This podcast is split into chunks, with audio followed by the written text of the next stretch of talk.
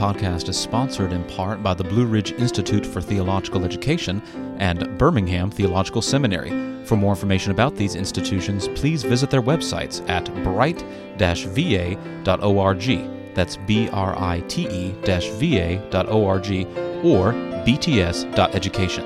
And now, here is Larger for Life, a podcast on the Westminster Larger Catechism. Welcome back to the Larger for Life podcast, everyone. It is good to be back with you.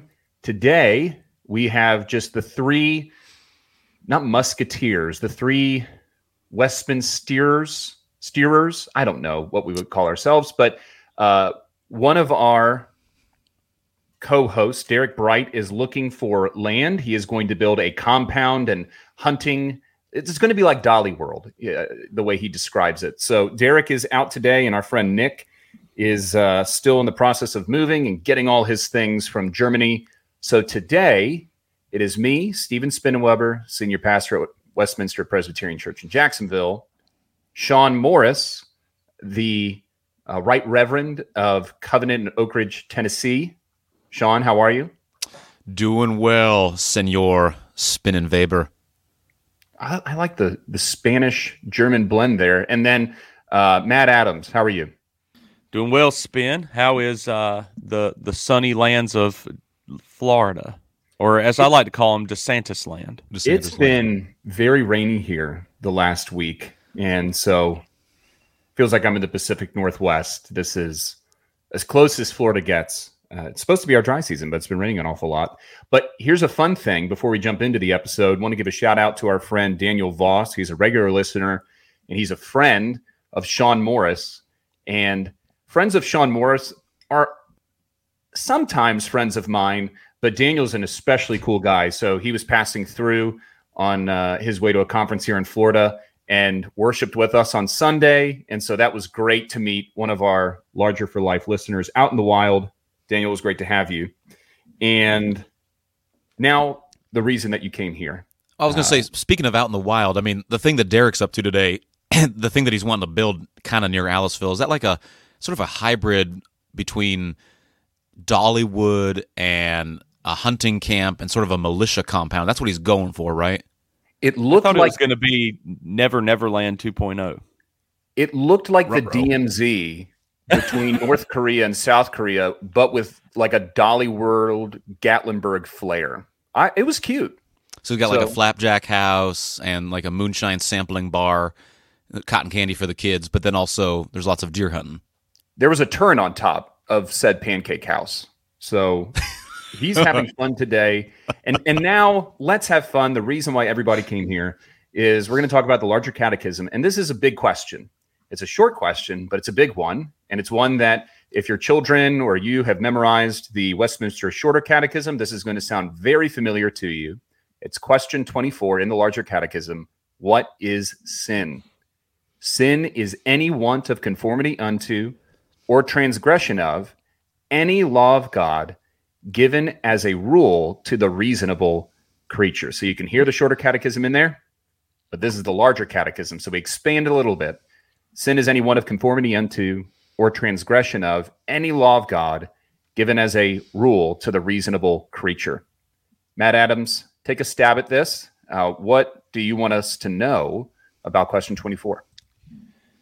Yeah, sure. Thanks, Ben. Um, you know, before we get into the the language of any want of conformity unto, that probably is language if you're not very familiar with the catechisms that you probably need explaining a little bit more than transgression of um, because that's how we we think about sin a lot of ways in the evangelical the large evangelical world that it's a it's a strike out against a law that God has established. Uh, it's a it's a dis- it's a disobedience uh, rather uh, of the laws of God. How how we have uh, sinned against Him. We have broken uh, His law. We have broken His uh, covenant.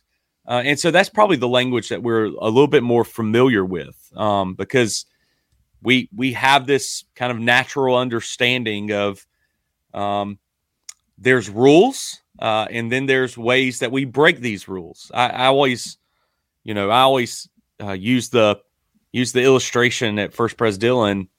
You know, when we when you go to a community pool, um, you see all those signs along the fence. You know, no lifeguard, no running, no diving. Uh, you know, no horseplay, and immediately uh, what do you want to do when you see that sign? Well, you want to break out in a full sprint and you want to dive or cannonball right into uh, the pool. And so we know that is the rules of this community pool, and and then we transgress those rules. We we break those rules.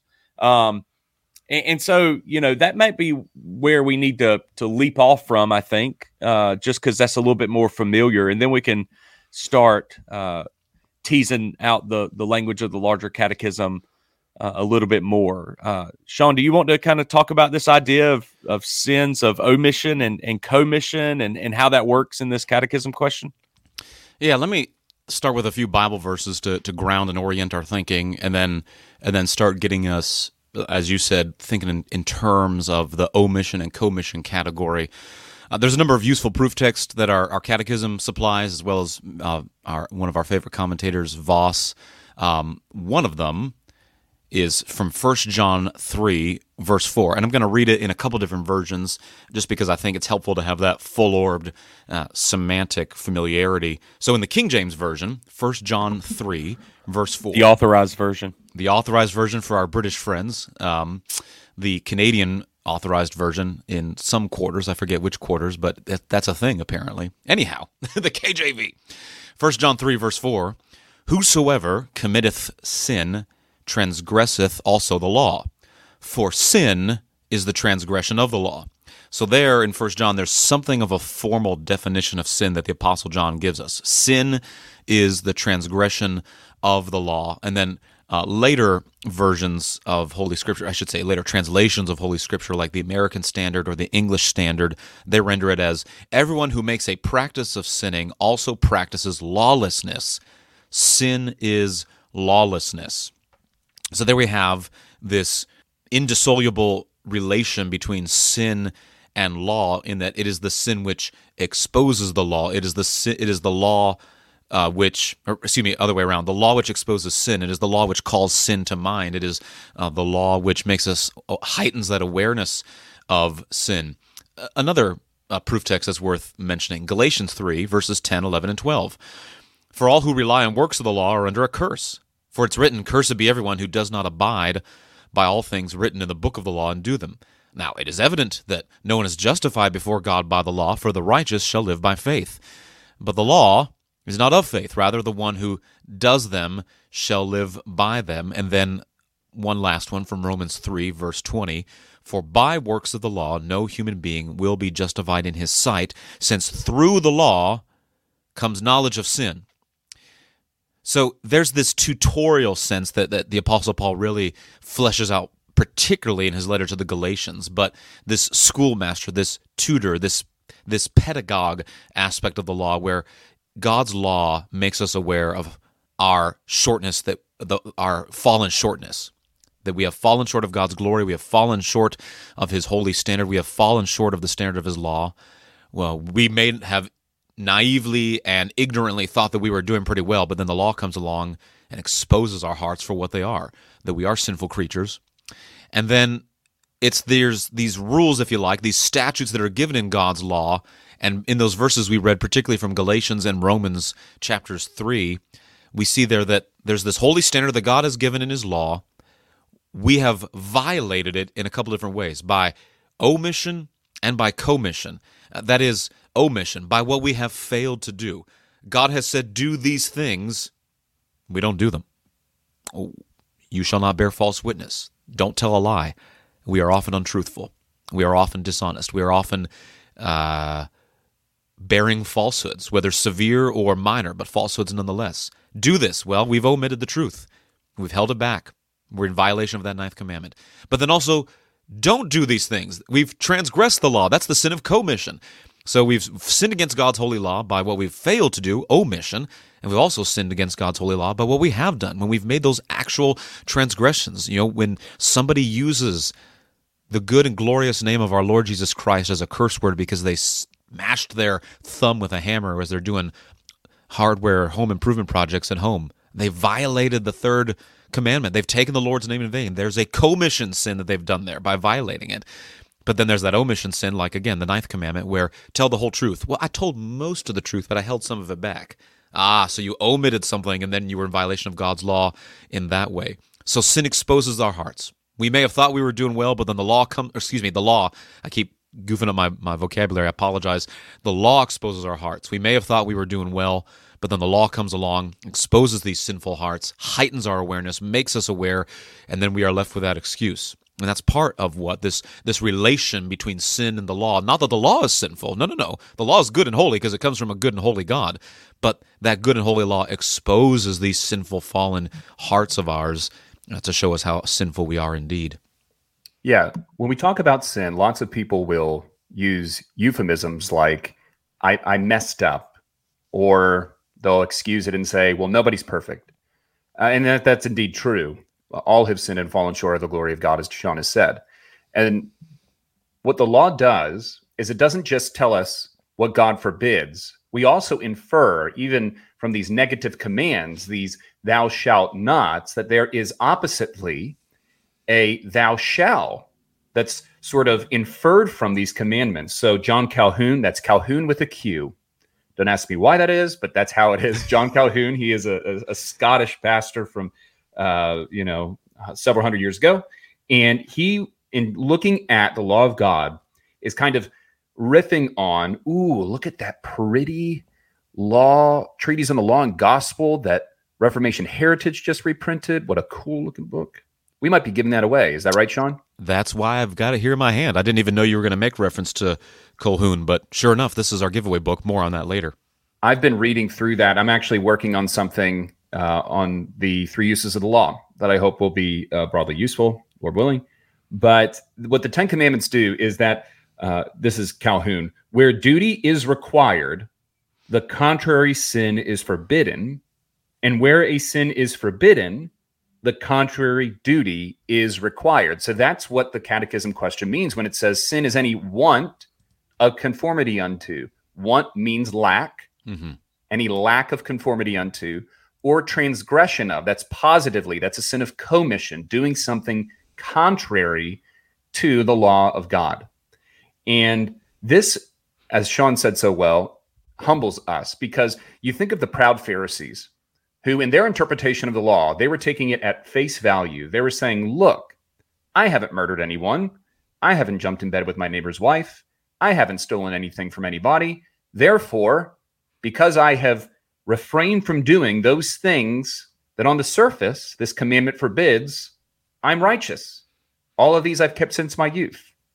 The rich young ruler, right? Mm-hmm. But what Jesus does in the Sermon on the Mount is he says, not only are you guilty of breaking God's law because the commandment and its requirements go much deeper than the letter of the law. They, they didn't keep the spirit of the law. On top of that, these men also did not pursue sin's opposite, which is righteousness. So it's not enough just to, as the shorter catechism and the larger catechism will do, talking about what is forbidden in this commandment, but what is required. It's not just enough for me to not murder my neighbor. I need to do everything in my power to protect and maintain the outward estate of myself and my neighbor. And who can say that they've done that perfectly? Who can say that they have kept that second great commandment as Jesus sort of broke down the 10 commandments for us? Love the Lord your God with all your heart, not a part, but all your heart, soul, strength, and mind, and love my neighbor as myself, not just don't hate my neighbor. Right but love positively your neighbor. We can't do that. So this this catechism question backs us all into a corner where the only way out is grace. Right? We're not justified because uh, of our conformity under the law. We certainly haven't done that.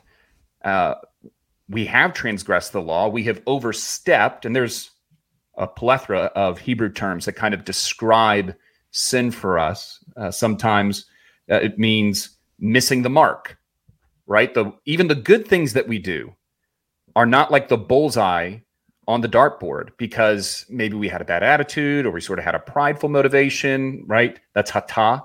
But then there's also words like um, asham in Hebrew, which means trespassing, overstepping, crossing the line. Like Matt said, soon as we're told not to do something, because we're sinners, suddenly that becomes what we want to do.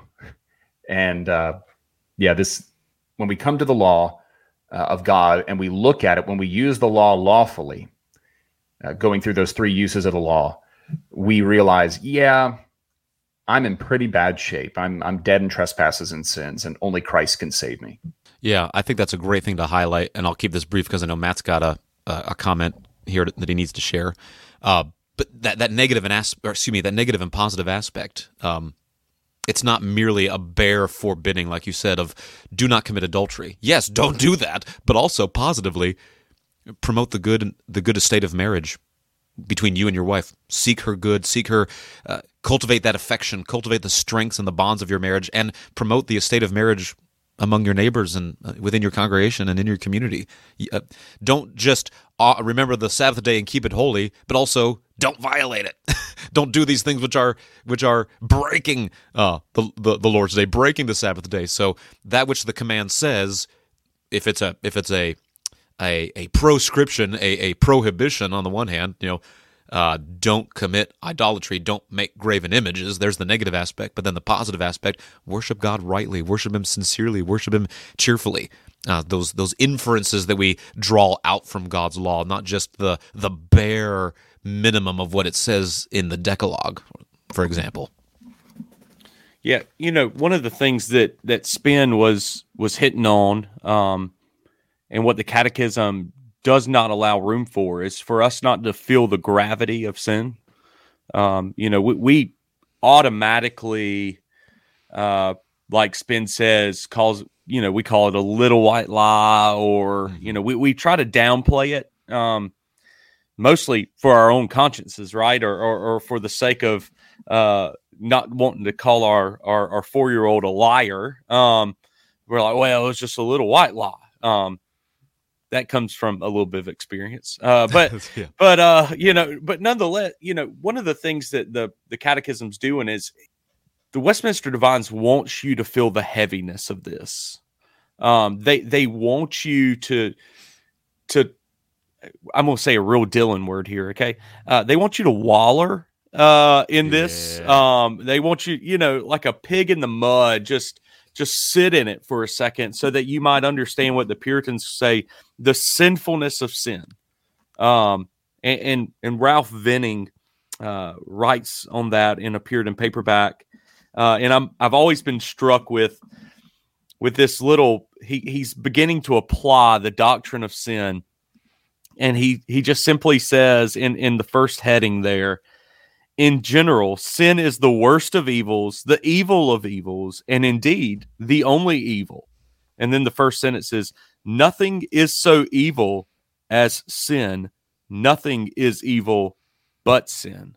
Um, I mean, there there is no way to to lessen the the weight, um, lessen the weight uh, of that phrase in and of itself. That that that sin is is beyond our comprehension of of evil uh, almost. It seems as if the, the catechism is is telling us that you know we're we're much more sinful than we think that we are. Um and like yeah like spin said i mean it, it leaves you in a place where where the only way out is beyond yourself. You have to look outside of yourself. You have to look look to christ. Um Ralph Venning says that that sin is the worst of evils. It's worse than death. It's worse than the devil.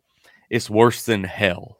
Um, as he begins to apply the doctrine of, of sin sinfulness, that that is his first little section. That sin is worse than the devil and worse than hell hmm. because it's cosmic treason against a holy God, right? Well, you you bring up Ralph Venning, and I raise you the evil of evils by Jeremiah Burroughs. Okay, so it is a battle royale of the Puritans. Sean, uh, scour your shelves for your pu- favorite Puritan now. But in the evil of evils by Jeremiah Burroughs, you know he is talking too about how sin, in its very essence, is opposite God. So think of two things in your mind that are opposite each other oil and water, light and darkness. Uh, John, the gospel writer, especially loves to deal in these contrasts, right? Life and death. Uh, the Princess Bride is not correct. You're not just mostly dead, you're dead, dead, right? And so when we think of sin and when our temptation, and this is always a temptation, right, is we try to self justify. We try to hold out a little bit of hope. And whether we think this consciously or it's just subconscious, I don't know about you guys. I'm not inside your heads, but I know that sometimes. Um, From which because, we're so thankful. Right. Uh, there's still, even within the breast of a regenerated Christian who's looking to Jesus Christ in saving faith, there is always this temptation to revert back to a latent works righteousness right? That I am more right with God based upon my behavior and the things that I'm doing. And so, in an attempt to assuage my conscience and to lessen the blow and the weight and the gravity of my sin, like Matt talked about, I'm going to minimize it. But listen to the way that Jeremiah Burroughs talks about sin. He says, So opposite is sin to God that if God should be but the cause of any sin in any other, even a little thing, a seemingly little thing, he would instantly cease to be a God. It strikes at the very life of God. He would cease to be God because he could be God no longer if he should be the cause of sin in any other. We need to take heed, therefore, how we father sin upon God, saying that he could be the cause of sin. For such is the evil of sin that God must cease to be if he should be but any cause to give an efficacy to sin in us. So, this is pushing back against that temptation that when we sin, we either minimize it or we sort of punt and we blame God. Ever since the garden, we have been playing the blame game. It's this woman you gave me, Lord. This woman, right? So it's her fault that you gave me. So he kicks that even further up the chain. But then you go to James chapter one. That wasn't just Adam's issue, it's our issue. Mm-hmm. Don't let anyone say that they're being tempted by God we are tempted and lured by our own evil desires. So sin is opposite God. He is light, and in him there is no darkness at all. And that just speaks to the beauty of the gospel, doesn't it? That God reconciled rebels.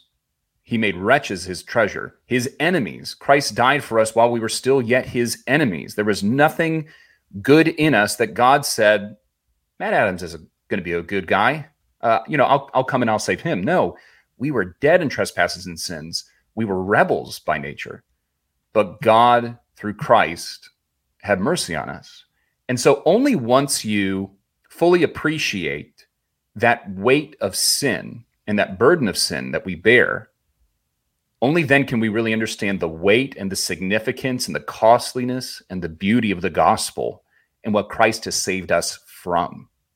You know, I think it might be helpful for our listeners. Um, and, and, this is, you know, pretty significant to me, uh, just due to my my Pentecostal background growing up, because there was this idea, right, that you had to somehow reach a level of of sanctity, of righteousness, um, that that you had to be sanctified to to be filled with the Holy Spirit.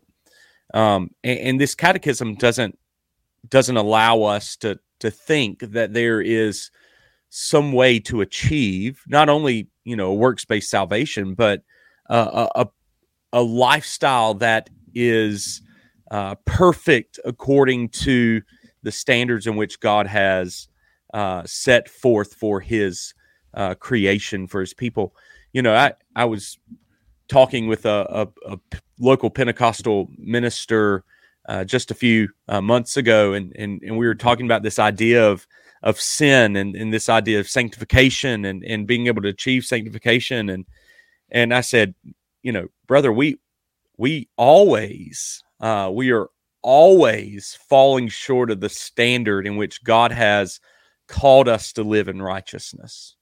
Um, we're, we're not the you know we're not the fathers that we ought to be we're not the husbands that we ought to be we uh, we don't repent as we ought to do. Uh, yeah, I mean, you list the things, right? We don't love God and love neighbor, uh, as we've said already.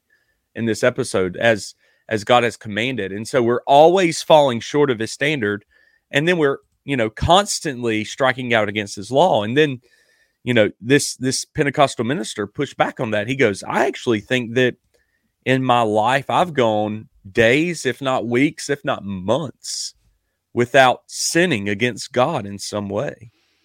And, and that is a very distorted view of the doctrine of sin. Mm-hmm. Um, we, we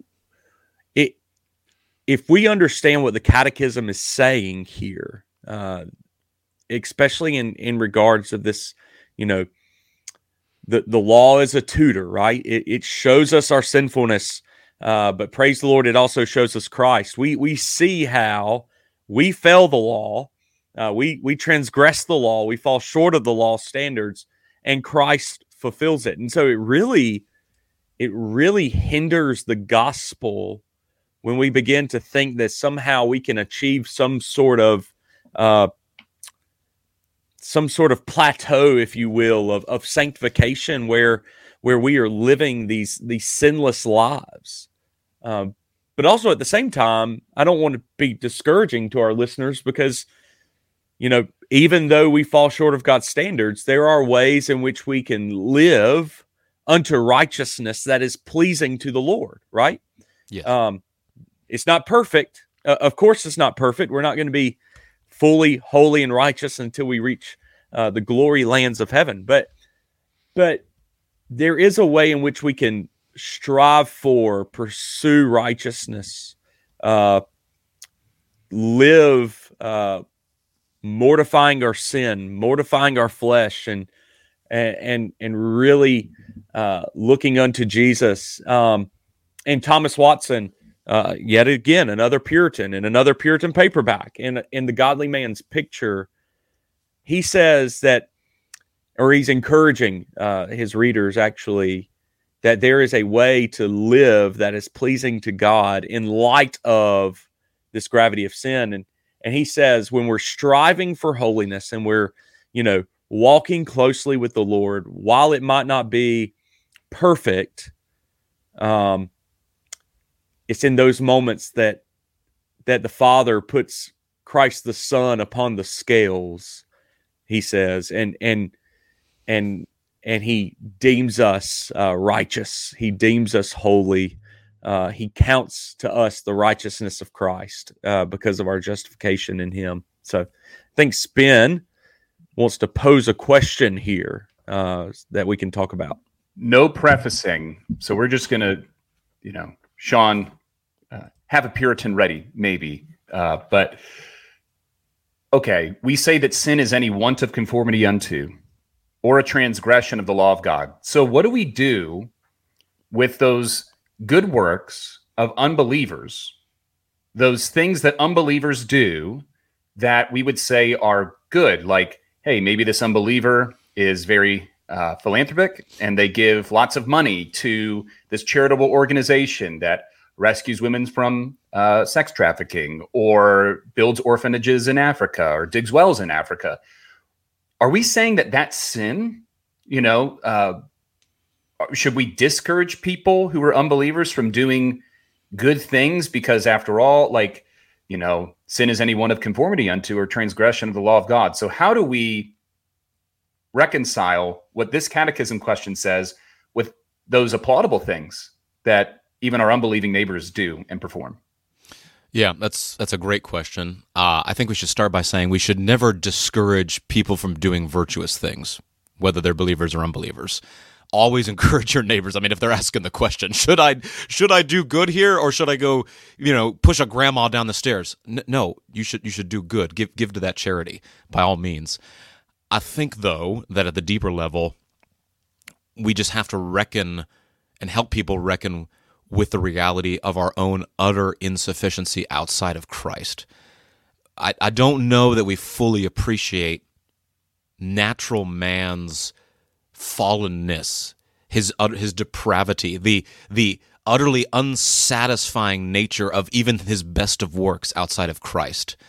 The fact that no matter how good you might do, no matter how well you might do, how much good you might do, um, Mr billionaire philanthropist who donates three hundred billion dollars to alleviate uh, children's uh, diseases and and and starvation in Africa. Great, good. That is a good thing, but outside of Christ, it is still fallen short. No matter how noble your aspirations, no matter how noble your efforts, before a holy God, even your best of deeds outside of Christ don't measure up. And I don't know I don't know that we fully appreciate that reality until scripture grips our hearts with it. Yeah, I think I think you nailed it, uh, Sean. You know, the the donor who donated 166 million dollars to Texas A&M their athletic department to fire Jimbo Fisher last week. Uh, that is not going to earn him favor in the sight of the Lord, right? Um, I mean, you know, Texas A&M Aggies they are celebrating now that that Jimbo Fisher is no longer their football coach. This is a sports illustration, Sean. I'm sorry, I should. Ball. Do you know? Well, he knows Texas. I'm sorry. Yeah, I'm, it's okay, coach. Sports ball. That's like it's like water polo where they they like ride the horses in their pool or something like that. Is that right? Something like that. Yeah. Okay, yeah, exactly. That's exactly. Jimbo about. Fisher was a sports ball coach, and uh, he did not train his players to ride their horses properly in the water. Yes. So he got fired. Yes. Gr- I'm glad grievous, you're with us, Sean. Grievous mistake. See, y'all, y'all, y'all make fun of me. Listen, baseball has been my game since a child. Baseball. That's that's the sport to which I pay the most attention. So well done, Texas. Congratulations. What I want to see is a rematch against Cleveland and Chicago. They used to be called the Indians, now they're called the Guardians. So Guardians and Cubs. That was a what was that? Five six years ago. Great series. Game seven, extra innings, and it was tied up, and then mm, the Cubs pulled it off. And you know it was hard to be mad at them because they'd gone over hundred years without winning a series, but now it's Cleveland's turn, so let's make it happen. But you, you, you, are you saying, are you confessing that you're from the state of Ohio? No that you were pulling for an Ohio sports team? I, that I sounds have... like you're an admission that you are. In fact, for those of you that don't know, Sean is on a mission to persuade everyone that Ohio does not exist, that the United States has only 49 states, and that Ohio is something like the DMZ of the Midwest. And so for him to root for an Ohio sports team is really, really telling, I think, of Sean. I'm, i mean, there's a T-shirt out there that says Ohio isn't real, and so if you if it's on a T-shirt, how can it be false? Moreover, my parents were from Ohio, and so I was reared in an environment that pulled for Cleveland sports team, at least baseball. No one, no one pulled for the Browns, but you know their evidence is scant that I am from Ohio, but my parents were, so I was I was a, I was raised in a Ohio conscious sort of environment. But that's that's that's really all that the forensic evidence can prove. This this sounds like you know trying to deny to deny that that crazy aunt. You know that's my mom's sister. You know that's your aunt. No no no no, it's my mom's sister my parents raised me in Ohio, but I'm not actually from Ohio. That's right. Uh, T. David, T. David Gordon has this this great one liner where he'll be making fun of himself and he'll say something to the effect of, "Yeah, there we were at Thanksgiving, and once again, my wife's husband was just an absolute jerk, and I hate when he does that." So sorry, Lee Hutchins, uh, for all of these, you know, swipes at the the great state of Ohio, the Ohio Presbytery. If you ever want to get a, a laugh out of a Presbyterian, just put the definite article in front of anything, and it is sure to please. So I asked this question because uh, I grew up Lutheran, Lutheran Church Missouri Synod. So I had sort of that Alphic tongue of Luther, you know, a very guilty conscience. Mm-hmm. Uh, I did my time as a Southern Baptist and then uh, dated and married a Presbyterian gal. And I, for the longest time, wondered like, okay, even post conversion, I'm still a sinner and my works even those those obedient works that i do not so as to justify myself before the bar of god's justice but even out of gratitude and thanksgiving like they're still imperfect. There's still a mingling of sin there. And when i came to westminster confession of faith chapter 16 section 6 on good works it just revived my soul. It is my favorite chapter and section in all the Westminster Confession. But riffing on and kind of coming out of that question that I asked Sean, Westminster Confession chapter 16, section 7, it reads this Works done by unregenerate men, although for the matter of them, they may be things which God commands, like caring for the outward estate of your neighbor, like mm. the person who gives charitably, and of good use both to themselves and others. Yet, because they proceed not from a heart purified by faith, nor are done in a right manner according to the word of God, nor to a right end the glory of God, they are therefore sinful and cannot please God or make a man meet to receive grace from God. And yet, and Sean said this, the neglect of them is more sinful and displeasing unto God. So we should not discourage our unbelieving neighbors from performing those things that, for the manner of them, they are good, right? They are good per se. Although, for the matter of them, they may be things which God commands. But we do want to just draw a very clear line and say, but these don't pass. Uh, God requires perfect, personal, and perpetual obedience, as this question says, to all or any of his commands. And these are given to reasonable creatures. That is, it doesn't say just to Christians. Yeah. All man, by virtue of having been made in God's image, owe him a debt of obedience and we fall short of that even in the good things we do calvin i think said of sin or the good things that the uh, the unbeliever does he calls them splendid sins for the manner of them mm. something that god commands but sinful because it's not done in the way that god says or for the high motivation of glorifying god and enjoying him forever yeah, I think a lot of times, and, and this is just what you were touching on, we fail to appreciate what we as creatures owe to God in terms of obedience, creaturely obedience. We're not we're not even quite getting into the notion of Christian obedience uh, of the of what a regenerate heart should render to God, but just by virtue of the fact that you are a creature, you human being, whether you're a Christian or non-Christian, you are a creature of God, and by virtue of that fact, you owe Him creaturely obedience. I, I don't know that we just appreciate how much we owe God and and these things that we ought to be doing are bare duties that we should render unto him by virtue of our creatureliness. I, my mind was drawn to Luke 17, uh, starting at verse 7, you know, Jesus speaking there to his disciples. Will any of you who has a servant plowing or keeping sheep say to him when he's come in from the field, Come at once and recline at table? Will he not rather say to him, Prepare supper for me and dress properly, and serve me while I eat and drink, and afterward you will eat and drink? Does he thank the servant because he did what was commanded? So you also, when you have done all that you were commanded, say, We are unworthy servants, and we have only done what was our duty. Uh, I think that that passage from Luke's gospel gets to the heart of what good, virtuous, ethical things done by even non believers, how they measure up in the economy uh, of Almighty God, if we can phrase it that way. In our Coffee with Calvin, our, our men's group that uh, we have on Tuesday mornings, we've been going through book three of the Institutes, where Calvin is really hammering away at justification by grace alone through faith alone, and how justification can only be by the gratuitous um, act of God, that is, his imputing the righteousness of Christ to us through faith. And he just really, uh, it, it's funny. He says, I'll be brief. And then I counted how many words after brief it was. It was 7,900 words. That's brevity Fantastic. for Calvin.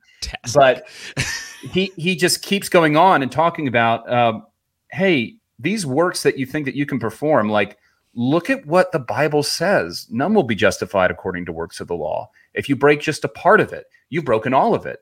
And and the way I illustrate that is okay, so you mean to tell me that if I perfectly kept the law of God in every area but one, how am I guilty of having broken all of it? Like, how am I regarded a transgressor? Think of Matt Adams. Do you still have your Pokemon cards from your childhood? I feel like you do, just looking at you. Childhood? What you mean? Like what? Last week? I was, I was playing Pokemon Go, catching Pokemon outside the church right before we started this episode. Actually, yeah, you, and Kyle, Kyle you and Kyle Brent both doing on the Pokemon Go tournament. no, I gave them to my six year old. Pokemon's making a little bit of a comeback. It it's oh it is right here in our church. I'm I'm not persuaded that it's you know conjuring up demons yet, but if I get real tired of these kids, uh, I might just you know say that from the pulpit. But if you take, I, I saw this on eBay the other day. It is a Charizard, a holographic Charizard card from our childhood.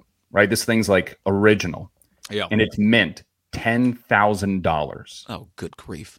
What if you bend just one corner? Suddenly it becomes valueless, Hmm. right? Like it's just like any anything else. So if you break just one law, you don't have to like rip the whole thing in shreds. But if you break just even one little law, or even if you don't obey quickly enough, you don't obey with Calvin says the requisite alacrity. You don't. You're like, I don't really don't want to. Like you just you you kind of drag your feet in your obedience. Um, that righteousness that you would give to God, it's it's not mint. God needs mint righteousness, and so He Mhm. won't accept bent corners. And, and and we say like, is that is God just being fussy? Like, is is God being overly critical and censorious? Like, does God need to lighten up? And and we would say, no, because He's holy, and He wouldn't be God if He tolerated our sin. Like, you know, our sin's not swept under the rug. It's nailed to the cross with Christ. And so that's how ju- justice and mercy meet. They kiss at the death of our Lord Jesus. So if you're trying, listener, to be justified or plead to your righteousness in any any way, um, look at all the other ways in which you're unrighteous, and then look to Jesus alone for your righteousness. Yeah, I mean that's that's absolutely right. What what you just said is that that impulse or that that knee jerk sort of uh, objection, that kind of attitude.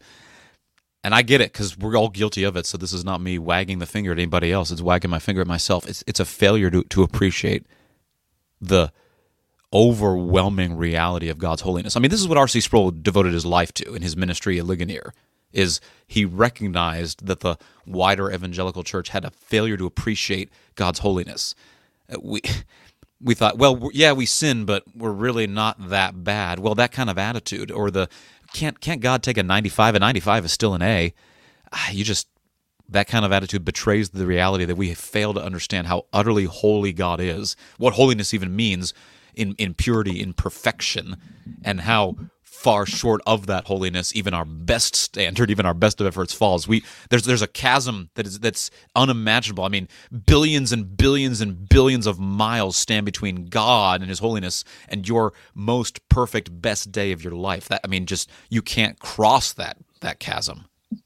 Yeah, I know. I know we're going to be wrapping up here soon, but that it, you referencing R.C. Sproul and and then spend, you know, shouldn't God just light up? You, I mean, we remember that that famous YouTube clip, right, of the Ligonier conference, and essentially that question was asked of the panel uh, during the Q and A session at the Ligonier conference. You know, was you know was God fair in his treatment of Adam and Eve uh, as he kicked them out of the garden? And and Dr. Sproul shouts out, and I actually have a, a Ref Tunes coffee mug of this.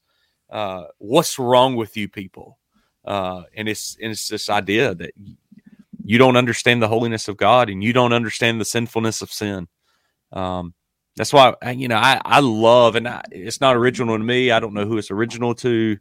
That's why I just I love considering and, and referencing sin as cosmic treason. It's treason against the Creator God who is holy.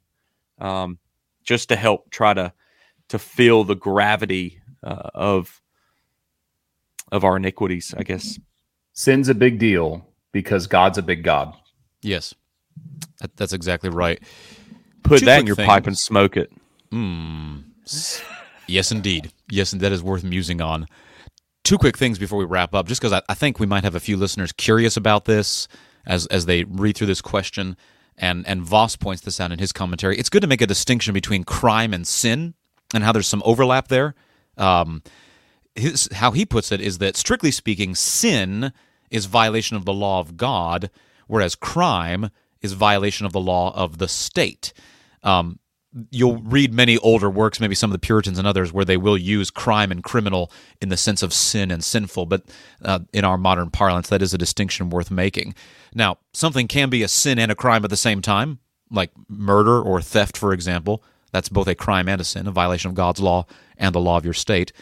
Uh, but something, on the other hand, might be a sin and not be a crime. For example, you might hate your brother.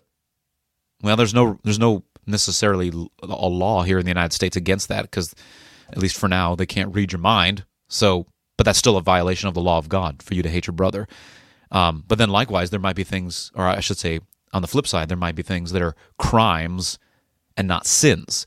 Uh, and of course, Vos, coming out of that Covenanter tradition, he gives the example from the Covenanters' own history. Scotland, 250, 300 years ago, you had these Covenanters, these these Scottish Presbyterians who were put in prison or even killed because they assembled to worship God without the permission of the king. So that's a crime against the law of state, but it is very much not a sin against God to worship uh, the Lord, their Savior. So it, there's a there's a distinction there that's worth making between crimes and sins, and our, our catechism helps us understand that a, a, bit better as well. And then finally, right there at the end of the catechism question, um, given as a rule to the reasonable creature. What does the catechism mean by reasonable creature, guys? Is it talking about temperament? You know, we, we all have unreasonable people in our lives where you, you try to make a point with them and they just won't hear it. Is it talking about those kind of reasonable people where they just have a, a an agreeable temperament about them? Or is that what the catechism means by reasonable? No. he's talking about uh, man indiscriminately of whether he's converted or not. And uh, that's where we get into this little sticky situation on how far does the law apply? To whom does the law apply? And there is an intramural discussion you know among reformed christians about okay uh, what does the law or what does the state enforce concerning the moral law? And then what is sort of the peculiar responsibility of the church? Uh, that's generally kind of broken down in commandments one to four responsibilities of the church and then the general responsibilities of the state, wherein it can exercise the sword, commandments six through uh, five through ten. Uh, so, but we would say that life works best the way that God has designed it, and that the law of God is not just good for me; it's also good for thee. And my neighbor, unconverted as he may be, is still a reasonable creature, still a reasonable creature, still made in the image of God and so God doesn't say, okay, only Christians are required to keep all 10 commandments. When Jesus returns one day and recall before the judgment seat, he's not just going to judge us on the basis of a handful of commandments. He's going to judge all men on whether or not they kept the 10 commandments. And frankly, all men will be guilty but only those who have been justified through Jesus Christ, who did keep all 10 commandments in thought, word, and deed. He didn't just refrain from doing what was forbidden, he did everything that was required. Think how amazing that is. Those will be openly acknowledged and acquitted at the last day. Only those who have their faith in Jesus. So, all reasonable creatures, even if Matt Adams can be pretty unreasonable and unruly on the podcast, God's law is uh, still a binding obligation, even on him. That's right. Even on unreasonable, semi irrational people like Matt. That's a great way to put it. Re- reasonable or rational creatures like angels or men. That's that's what regarding these kinds of creatures are given God's laws. Well, guys, we've gone a little bit over 45 minutes here, so I think this is a good place for us to wind her down as we've thought about what sin is. Uh, as, it, as the shorter catechism puts it, any want of conformity or transgression of the law of God. And in the next episode, we're going to be thinking about the effects of sin uh, what sin has done is it's plunged mankind into misery. The, th- the the effects that sin has on our mind, our souls, our emotion, our thoughts, our feelings, all the above. So we'll think about that a little bit more in the next episode. Before we wrap up, as we hinted at earlier, we do have a free giveaway. This is a book care of our friends at Reformation Heritage Books in Grand Rapids, Michigan, and also care of our friends at the uh, Deeply Rooted Conference in Kingsport, Tennessee, who made a number of these copies available to us uh, as giveaways here for the show. So it's The Law and the Gospel. That's the title The Law and the Gospel by John Colquhoun. Uh, he lived from 1748 to 1827. He was an ordained he was ordained as minister of St. John's in South Leith in 1781, where he served for 46 years as a minister in the Church of Scotland. Classic treatment on the law and the gospel, thinking about some touching on the things that we've been, or rather, it's thinking about some of the things we've been touching on even in this very episode regarding law and gospel, uh, perennially important categories. Uh, in the wider church, but even in the Reformed church, where folks still sometimes there's category confusion uh, regarding law and gospel. So, great book. Uh, we're going to have several copies of this to give away. But as you listen to this episode, if you would be so kind as to uh, share the post, whether on Facebook or Twitter, share it on social media. The the relevant post for this episode, and you will be entered into a drawing uh, to win a free copy of this book. We'll send it to you. Also, a word to the wise, just just so some of y'all are aware. I think some of y'all have privacy settings on Facebook or Twitter where we can see that this has been shared. Like it'll say, this has been shared nine times, but then there's only six or seven names that pop up. So some of y'all have privacy settings arranged in such a manner where we can't see if you've shared it or not. And of course, it's your social media account. You run it the way you want to, but some of your names are not being entered into the drawing because we can't see if you shared it. So apologies for that. If you're trying to enter uh, to win a giveaway copy, um, if you want to, some of you might want to just double check your your uh, privacy settings on social media. So I'm I'm actually the one doing that, Sean, on our end, so that I'm trying to stack the deck better for me to win the free books. That's what it is. That's what it is. Yeah. It's the it's the multiple Matt Adams accounts because there's like Matt Adams, Matthew Adams, Matty Adams. There's all these, and they keep All sharing all burner their Matty. Ice, that's my Matty favorite Ice. one. Matty Ice, yeah. Matty Ice. They keep sharing these things, and and no, we're not going to do it, folks. These books are for you. They're not for the they're not for the in-house punks here in the studio. These books are for you, no matter what Matt Adams tries to do. The larger for life gift exchange this year is going to be dope. I got myself a foot bath. I'm really psyched to use it. It's like that. I'm more than a little bit frightened to do a white elephant gift exchange with the likes of Derek Bright and Nick Bullock. Oh. we did at the same time. I don't know who's Obviously, we don't name. even want to comment on, on what we think that Derek Bright might try to might try to buy us. There's a All reason that this subject has come up in the episode on sin. I'll just leave it at that. It's Well, fitting. It's it's most fitting. So, uh, yeah, please turn off your privacy settings. Show the world how much you love the Larger for Life podcast, and we'll give you books. We won't give them to Matt Adams. Uh, we're very thankful that you joined us today, and uh, yeah, we'll we'll talk to you next time on the next episode of Larger for Life.